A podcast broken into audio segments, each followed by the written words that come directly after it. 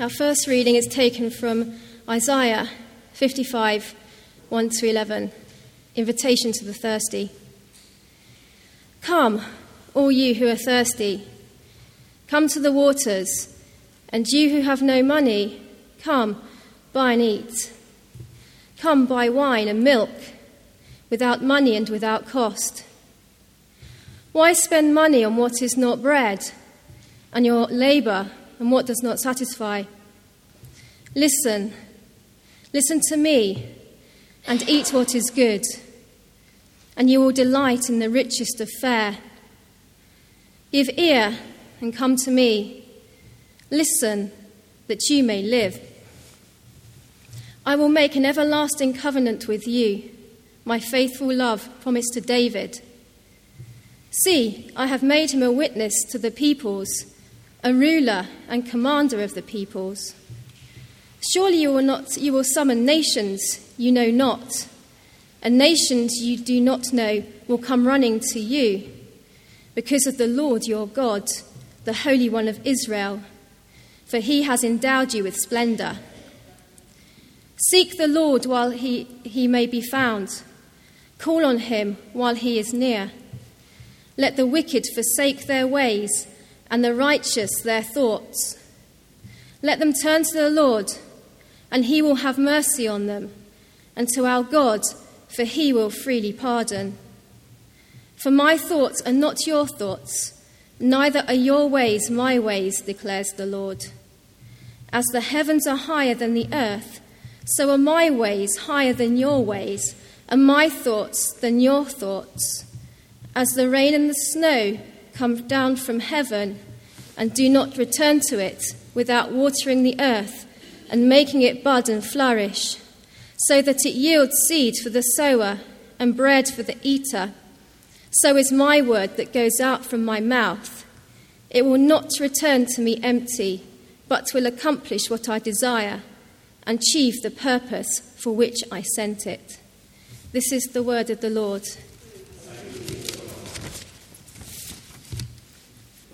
The second reading is taken from 2 Timothy chapter 3 verse 14 to chapter 4 verse 5. But as for you, continue in what you have learned and have become convinced of, because you know those from whom you learned it, and how from infancy you have known the Holy Scriptures, which are able to make you wise for salvation through faith in Christ Jesus. All Scripture is God breathed and is useful for teaching rebuking, correcting, and training in righteousness, so that the servant of God may be thoroughly equipped for every good work. In the presence of God and of Christ Jesus, who will judge the living and the dead, and in view of his appearing and his kingdom, I give you this charge Preach the word, be prepared in season and out of season. Correct, rebuke, and encourage with great patience and careful instruction. For the time will come when people will not put up with sound doctrine. Instead, to suit their own desires, they will gather round them a great number of teachers to say what their itching ears want to hear. They will turn their ears away from the truth and turn aside to myths. But you, keep your head in all situations, endure hardship, do the work of an evangelist discharge all the duties of your ministry. This is the word of the Lord. Hear the gospel of our Lord Jesus Christ according to John.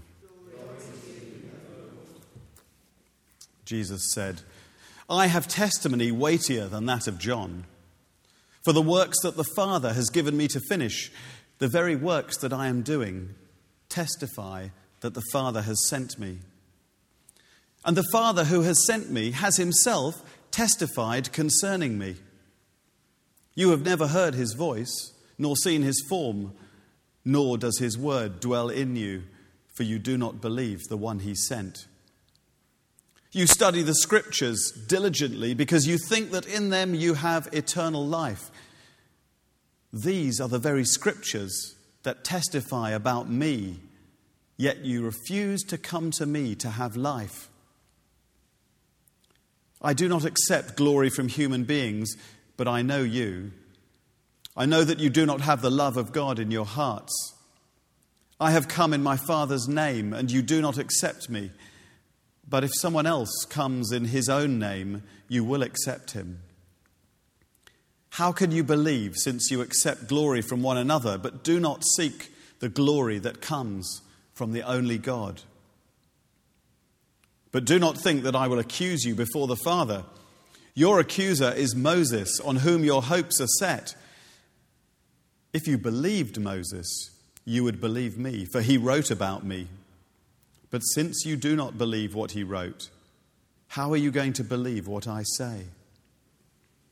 This is the gospel of the Lord. Praise to you, O Christ. Well, as you gathered, this morning is Bible Sunday for us at St. Matthew, at any rate. If you actually looked at your Church of England calendar, it would tell you that Bible Sunday is next week. But next week, we're having baptisms, so we're having Bible Sunday a week ahead of everyone else. All three readings this morning, though, are taken from the Church of England lectionary, which are the standard readings, if you like, from next week, which is Bible Sunday. And so, unsurprisingly, all three readings spoke about Scripture itself. So, what we're going to do now is we're going to look at the first passage from Isaiah and what I'd ask you to do, can I encourage you to, uh, to follow the, the readings in the Bibles that you've been given? Um, to help you, um,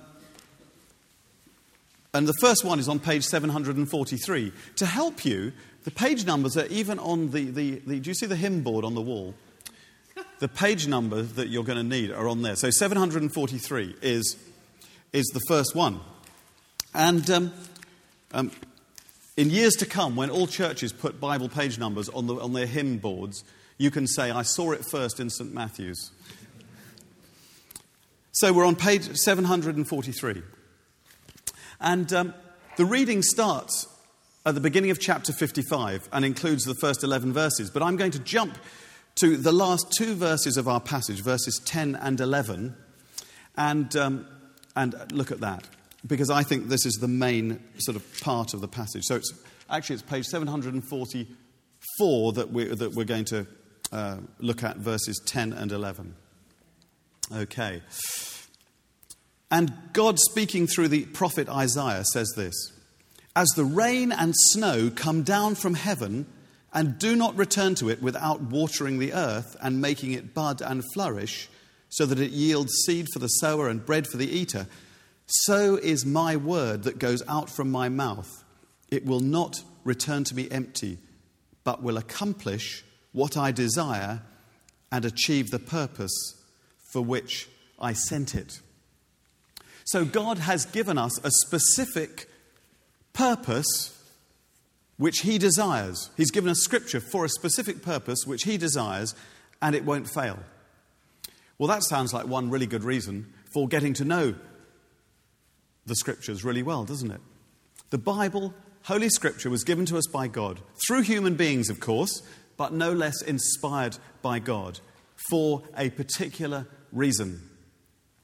And the message of Scripture is good for those who receive it, if you like. If we read on in verse 12, he says, You will go out in joy and be led forth in peace.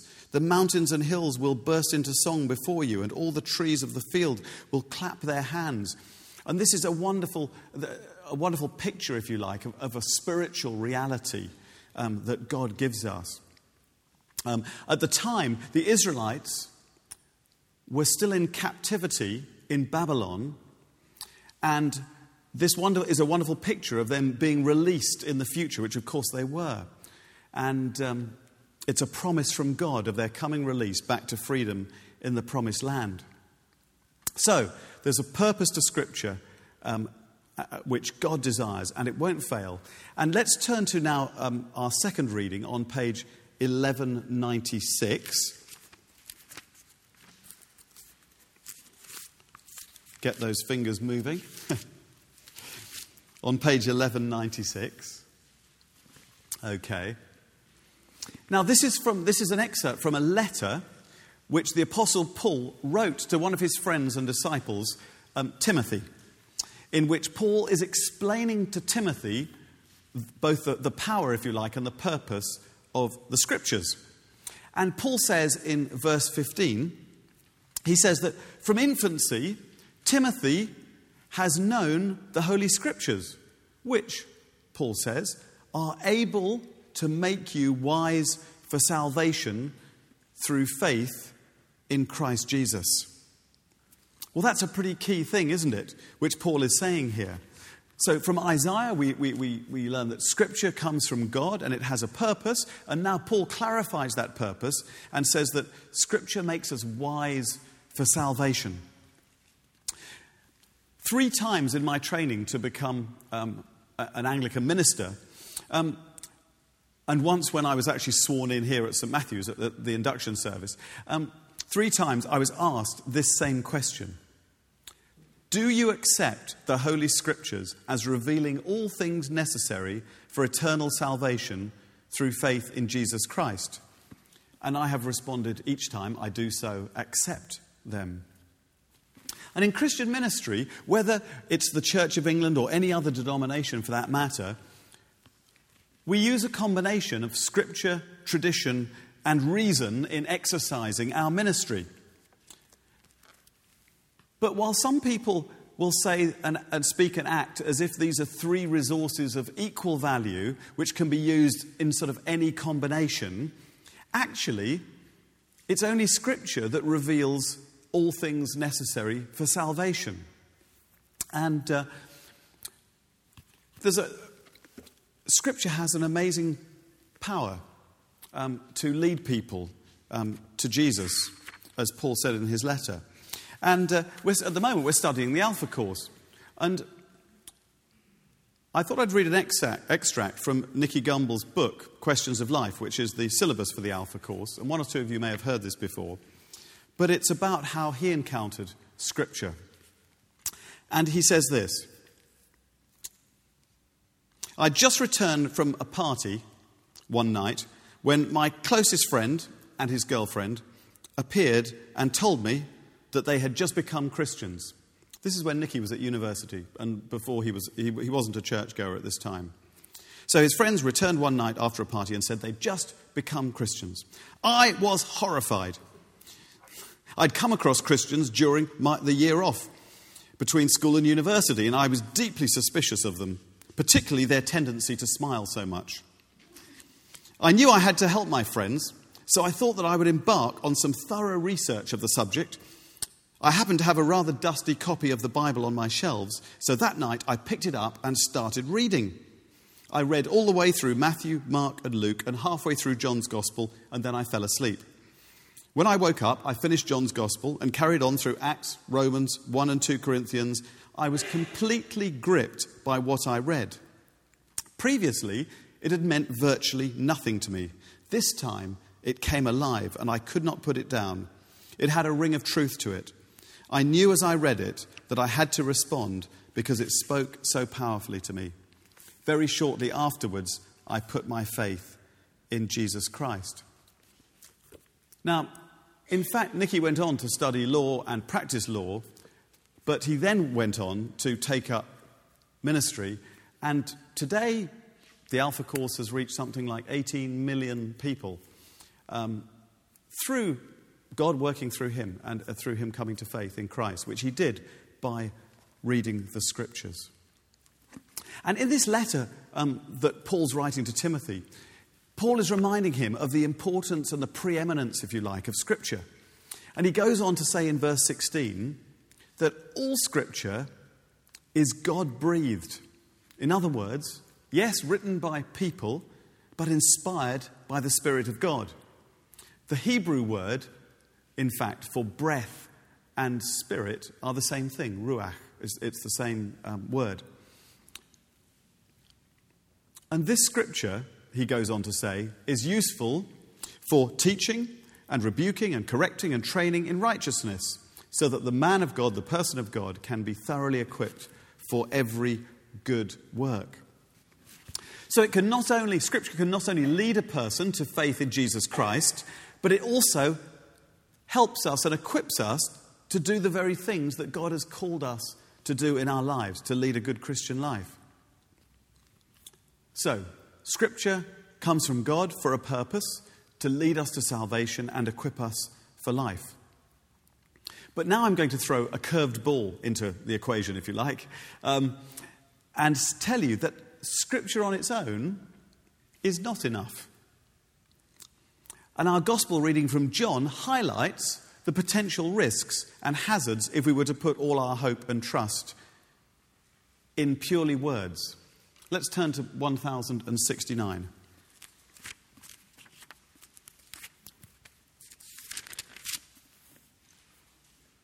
So we're on page uh, 1069, and it's chapter 5 and verse 36. That's where it starts. Now, in this passage, Jesus is in the temple in Jerusalem, and the religious Jews are accusing him of breaking God's laws, in particular, some of the Sabbath laws.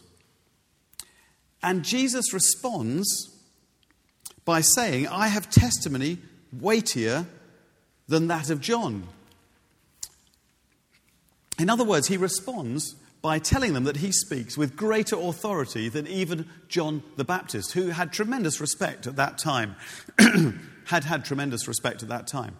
And um, he says he has weightier weightier testimony than John. And he sums up their error in verse 39 when he says this You diligently study the scriptures because you think by them that you possess eternal life. And of, and of course, they're right in one sense that we've just said that the scriptures can lead us to eternal life by faith in, in Jesus Christ. We've just learnt that. However, Jesus goes on, these are the scriptures which testify about me, yet you refuse to come to me to have life. In other words, these religious people who are experts on the Torah, the Old Testament, who can probably recite all 963 pages off by heart, are missing the main point of what it's saying, which is that the scriptures point to Jesus Christ. And they don't get it. They just don't get it. Um, would you just turn to uh, Matthew chapter 1, and that's um, on page 965. It's not one of our readings this morning, but it's um, for a purpose. so if you turn, yeah, if you turn to page 965.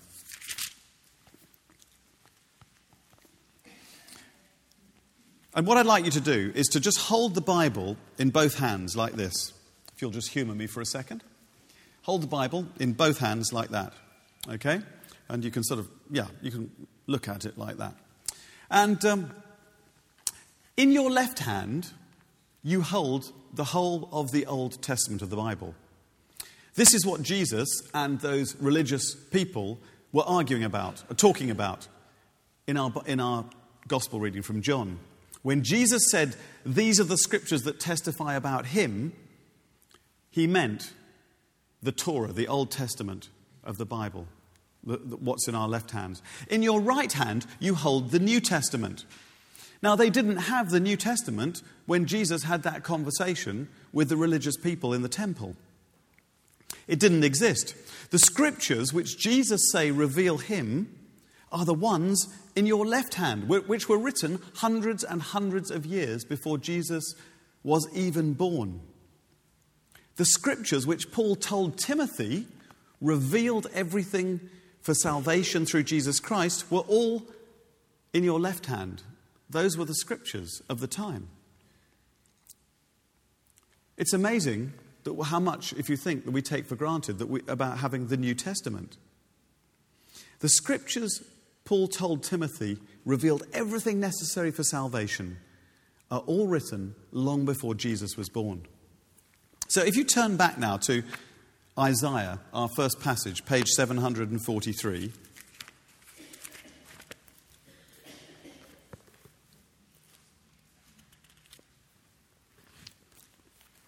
One of the things we learnt about on the first week of the Alpha course, as we were asking the question, Who is Jesus?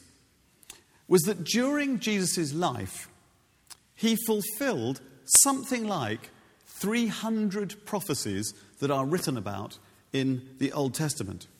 In other words, he fulfilled 300 things which were written about long before he was born. And I'd like to look at one of those now, and to find it, all you have to do is to turn back one more page. Okay? And we're going to look at chapter 53, beginning at verse 4. And this passage from the prophet Isaiah was written 700 years before the birth of Jesus, or just less than 700 years before the birth of Jesus. It's one of the most striking prophecies about the death and resurrection of Jesus. And I'm going to read it, just follow me as I read it. And as I read it, I want you to think if there was anyone else on earth about whom God could have been speaking and Isaiah could have been writing other than Jesus. And we're going to read from verse 4, chapter 53, verse 4. Just listen to this. Surely he took up our pain and bore our suffering. Yet we considered him punished by God, stricken by him, and afflicted. But he was pierced for our transgressions, he was crushed for our iniquities. The punishment that brought us peace was on him, and by his wounds we are healed. We all, like sheep, have gone astray. Each of us has turned to our own way, and the Lord has laid on him the iniquity of us all. And then I'm just going to skip down to verse 11. After he, he has suffered, he will see the light of life and be satisfied. By his knowledge, my righteous servant will justify many and he will bear their iniquities. Isn't that amazing? It couldn't be anyone else. It must be Jesus who bore our sins, who was afflicted on our behalf, and then who saw the light of life after his suffering. So it's not just the New Testament that tells us about Jesus, but the Old Testament as well. In fact, the whole Bible is a medium, if you like, which points us and leads us to Jesus Christ.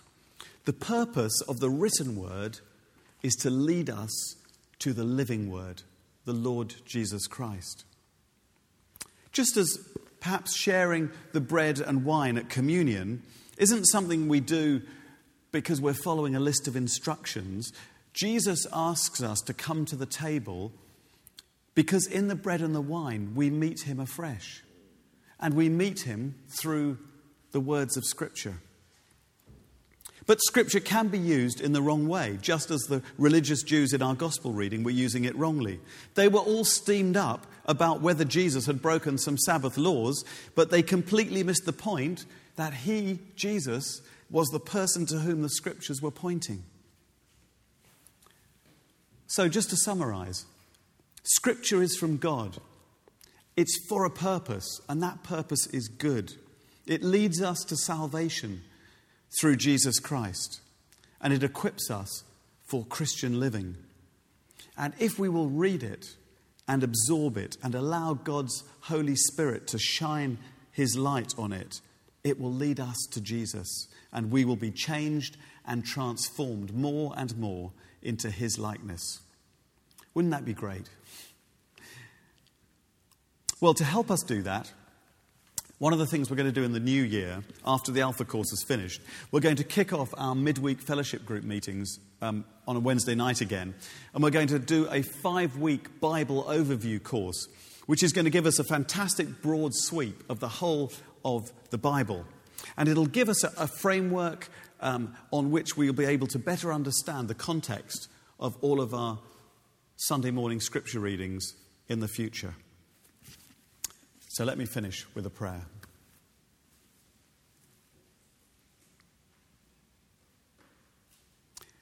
Father, we thank you that your word has a purpose.